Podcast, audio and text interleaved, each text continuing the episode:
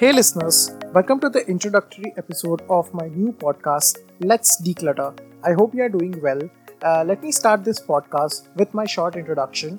My name is Rahul, and I'm a journalism student, travel photographer, and an aspiring writer who is trying to find his voice in a world full of noise, aka clutter. So, this is going to be a news podcast where I'll be decluttering important events related to politics and economics that greatly impact the society directly or indirectly. We are going to cover one or two topics in a single episode. Let's quickly talk about the objectives of this podcast in this episode. Uh, first, in this podcast, I'm going to break down and simplify important topics for you so you don't have to do the hard work of researching and organizing in order to make sense of it.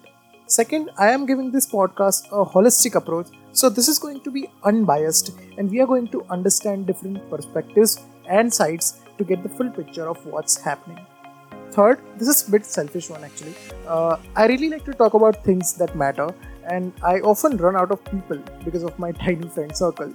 So that's how the idea of making a podcast came into my mind. Mm, yeah, that's it.